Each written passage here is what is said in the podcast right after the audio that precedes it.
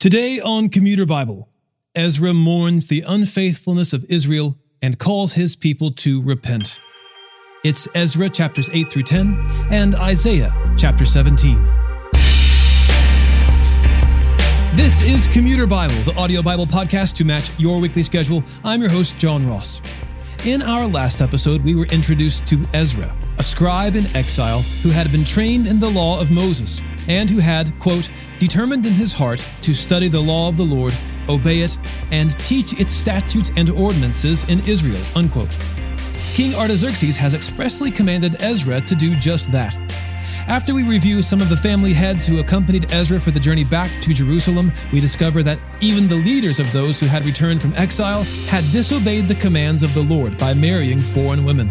This was forbidden under the law of Moses and can be cited as one of the reasons Israel abandoned the Lord in the first place and pursued other gods. Ezra, chapters 8 through 10.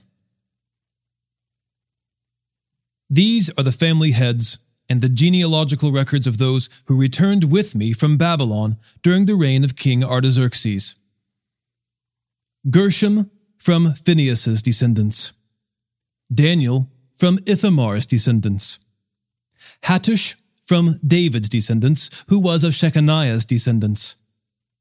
Zechariah from Parosh's descendants, and 150 men with him who were registered by genealogy. Eliehoenai, son of Zerahiah, from Pahath Moab's descendants, and 200 men with him. Shechaniah, son of Jahaziel, from Zattu's descendants, and 300 men with him. Ebed, son of Jonathan, from Adin's descendants, and 50 men with him. Jeshaiah, son of Athaliah, from Elam's descendants, and 70 men with him. Zebadiah, son of Michael, from Shephatiah's descendants, and eighty men with him. Obadiah, son of Jehiel, from Joab's descendants, and two hundred eighteen men with him. Shelomith, son of Josiphiah, from Bani's descendants, and one hundred sixty men with him. Zechariah, son of Bebai, from Bebai's descendants, and twenty eight men with him. Johanan, son of Hakkatan, from Azgad's descendants, and 110 men with him. These are the last ones from Adonikam's descendants, and their names are Eliphelet, Jeuel, and Shemaiah, and 60 men with them. Uthai and Zaccur from Bigvai's descendants, and 70 men with them. I gathered them at the river that flows to Ahava, and we camped there for three days. I searched among the people and priests, but found no Levites there. Then I summoned the leaders Eleazar, Ariel, Shemaiah, Elnathan, Jarib, Elnathan, Nathan, Zechariah, and Meshullam, as well as the teachers Joiarib and Elnathan. I sent them to Iddo, the leader at Casiphia, with a message for him and his brothers, the temple servants at Casiphia that they should bring us ministers for the house of our God. Since the gracious hand of our God was on us, they brought us Sherebiah, a man of insight from the descendants of Mahli, a descendant of Levi, son of Israel, along with his sons and brothers, eighteen men, plus Hashabiah, along with Jeshaiah, from the descendants of Merari, and his brothers and their sons, twenty men. There were also 220 of the temple servants who had been appointed by David and the leaders for the work of the Levites. All were identified by name. I proclaimed a fast by the Ahava River, so that we might humble ourselves before our God and ask Him for a safe journey for us, our dependents, and all our possessions. I did this because I was ashamed to ask the king for infantry and cavalry to protect us from enemies during the journey, since we had told him, The hand of our God is gracious to all who seek him, but his fierce anger is against all who abandon him. So we fasted and pleaded with our God about this, and he was receptive to our prayer. I selected twelve of the leading priests, along with Sherebiah, Hashabiah, and ten of their brothers. I weighed out to them the silver, the gold, and the articles, the contribution for the house of our God that the king, his counselors, his leaders, and all the Israelites who were present had offered. I weighed out to them 24 tons of silver, silver articles weighing 7,500 pounds, 7,500 pounds of gold, 20 gold bowls worth a thousand gold coins, and two articles of fine gleaming bronze, as valuable as gold. Then I said to them, You are holy to the Lord, and the articles are holy. The silver and gold are a freewill offering to the Lord God of your ancestors. Guard them carefully until you weigh them out in the chambers of the Lord's house before the leading priests, Levites, and heads of Israelite families in Jerusalem. So the priests and Levites took charge of the silver, the gold, and the articles that had been weighed out to bring them to the house of our God in Jerusalem. We set out from the Ahava River on the twelfth day of the first month to go to Jerusalem. We were strengthened by our God and he kept us from the grasp of the enemy and from ambush along the way. So we arrived at Jerusalem and rested there for three days.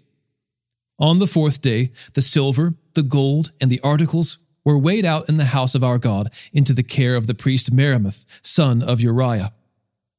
Eleazar, son of Phinehas, was with him.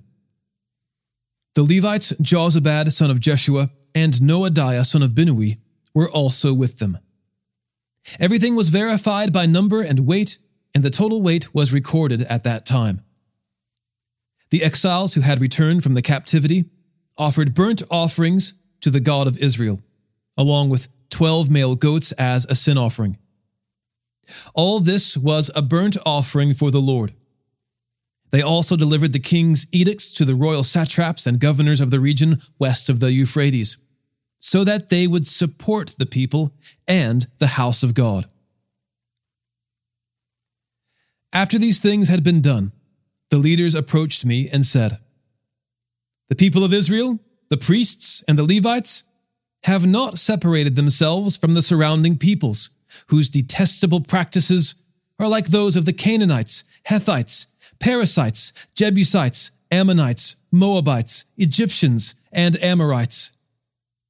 Indeed, the Israelite men have taken some of their daughters as wives for themselves and their sons, so that the holy seed has become mixed with the surrounding peoples. The leaders and officials have taken the lead in this unfaithfulness. When I heard this report, I tore my tunic and robe pulled out some of the hair from my head and beard, and sat down devastated.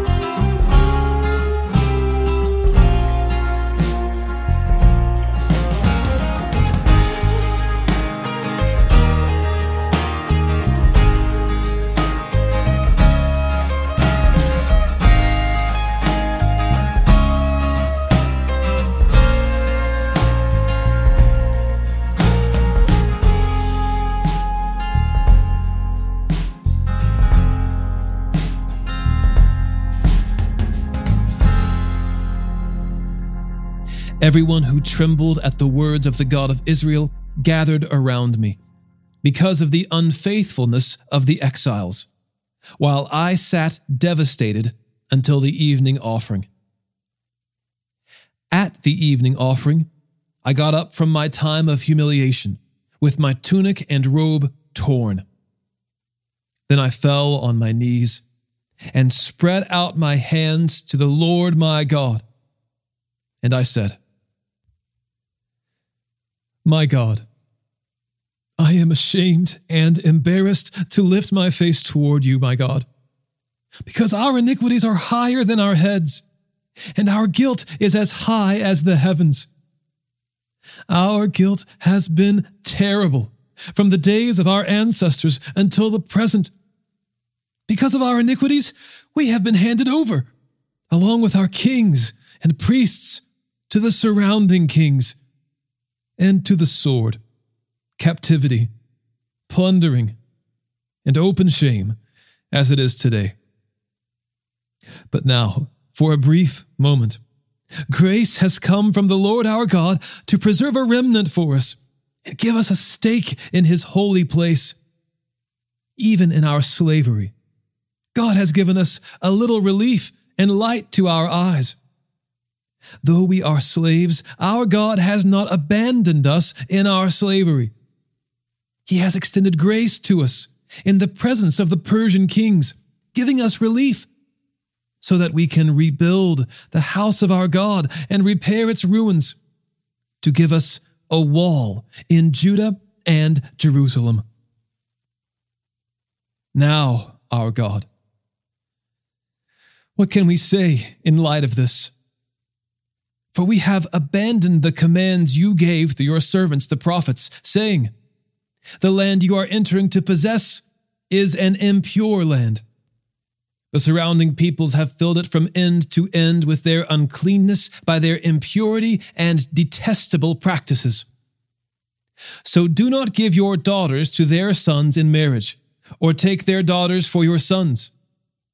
Never pursue their welfare or prosperity so that you will be strong. Eat the good things of the land, and leave it as an inheritance to your sons forever.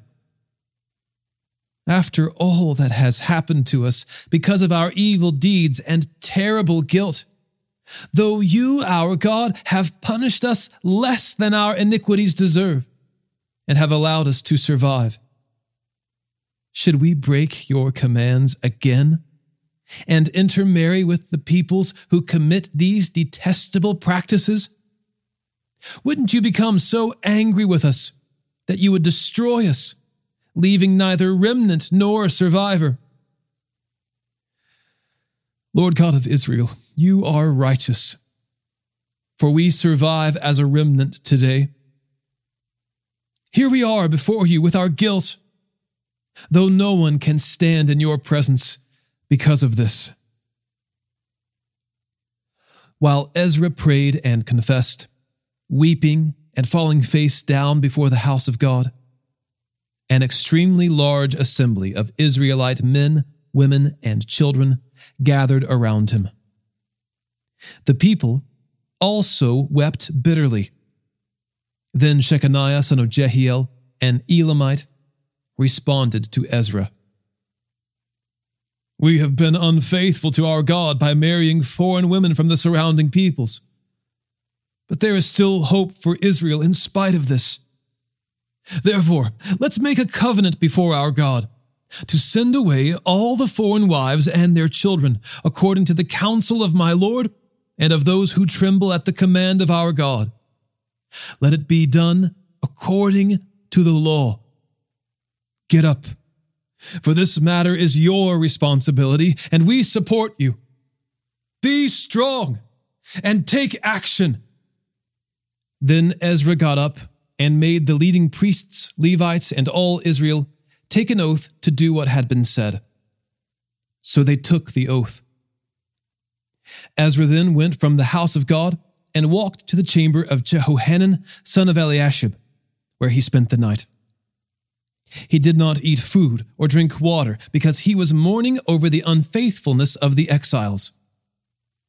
They circulated a proclamation throughout Judah and Jerusalem that all the exiles should gather at Jerusalem. Whoever did not come within three days would forfeit all his possessions, according to the decision of the leaders and elders, and would be excluded from the assembly of the exiles. So all the men of Judah and Benjamin gathered in Jerusalem within the three days. On the twentieth day of the ninth month, all the people sat in the square at the house of God, trembling because of this matter and because of the heavy rain. Then the priest Ezra stood up and said to them, You have been unfaithful by marrying foreign women, adding to Israel's guilt. Therefore, make a confession to the Lord, the God of your ancestors, and do his will. Separate yourselves from the surrounding peoples and your foreign wives. Then all the assembly responded loudly Yes, we will do as you say. But there are many people, and it is the rainy season. We don't have the stamina to stay out in the open.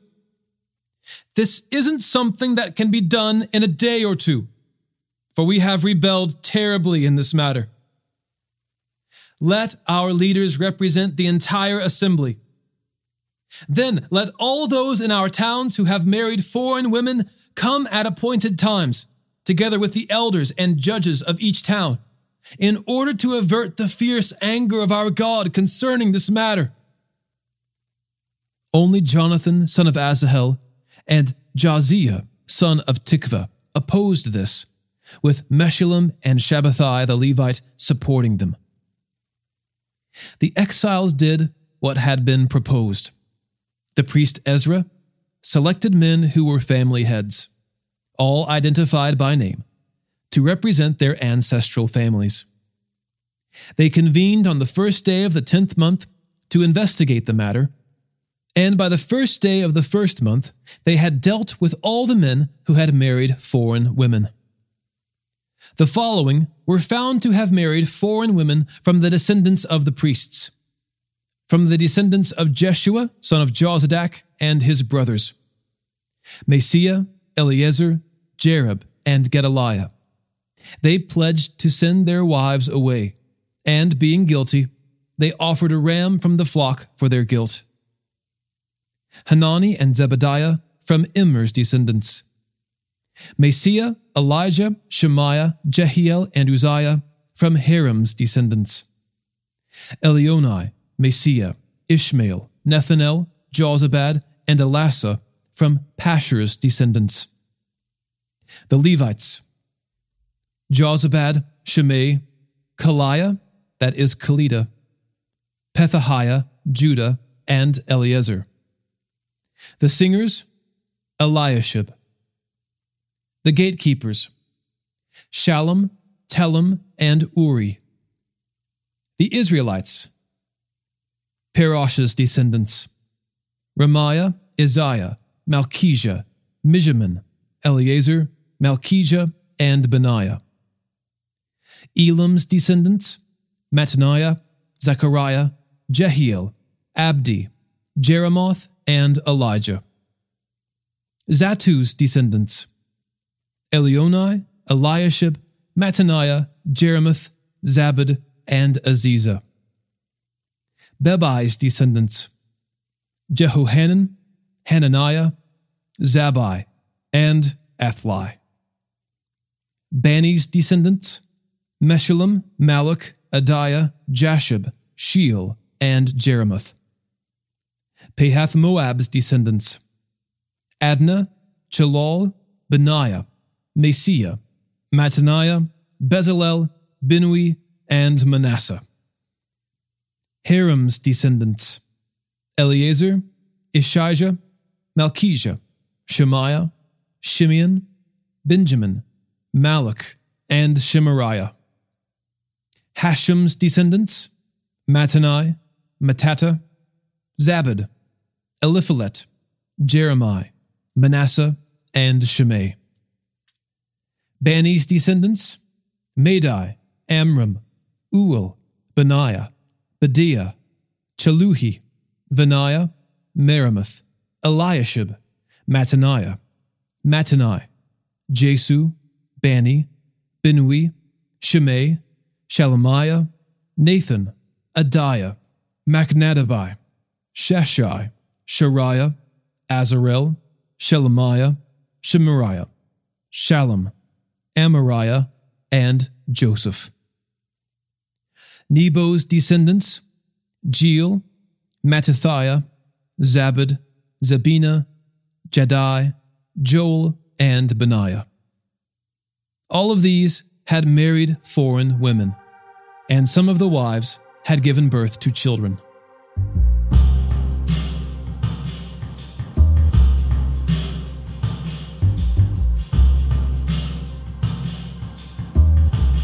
Isaiah chapter 17.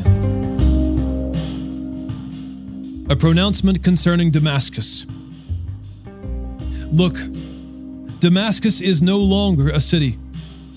It has become a ruined heap. The cities of Aroer are abandoned. They will be places for flocks. They will lie down without fear. The fortress disappears from Ephraim, and a kingdom from Damascus. The remnant of Aram will be like the splendor of the Israelites. This is the declaration of the Lord of armies. On that day, the splendor of Jacob will fade, and his healthy body will become emaciated.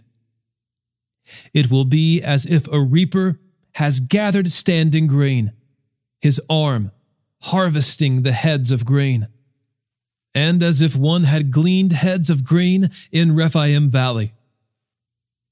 Only gleanings will be left in Israel, as if an olive tree had been beaten. Two or three olives at the very top of the tree, four or five on its fruitful branches. This is the declaration of the Lord, the God of Israel. On that day, People will look to their Maker and will turn their eyes to the Holy One of Israel. They will not look to the altars they have made with their hands, or to the Asherahs and shrines they have made with their fingers. On that day, their strong cities will be like the abandoned woods and mountain tops that were abandoned because of the Israelites. There will be desolation for you have forgotten the God of your salvation, and you have failed to remember the rock of your strength. Therefore, you will plant beautiful plants and set out cuttings from exotic vines. On the day that you plant, you will help them to grow, and in the morning you will help your seed to sprout. But the harvest will vanish on the day of disease and incurable pain. Ah, the roar of many peoples. They roar like the roaring of the seas. The raging of the nations, they rage like the rumble of rushing water. The nations rage like the rumble of a huge torrent. He rebukes them, and they flee far away, driven before the wind, like chaff on the hills, and like tumbleweeds before a gale. In the evening, sudden terror before morning, it is gone. This is the fate of those who plunder us, and the lot of those who ravage us. That is the end of Ezra, but we're continuing onward into Nehemiah. As mentioned before, Ezra and Nehemiah were originally one book, so it makes sense for us to read them back to back without interruption. If you have yet to write a review for Commuter Bible, what are you waiting for? What's that? Oh, you're driving. What's that? You? Your kids are screaming. Right, I get it. It's cool. All right, gotcha. No worries. Well, when you can, please take a minute to write a quick review on Apple Podcasts or Facebook.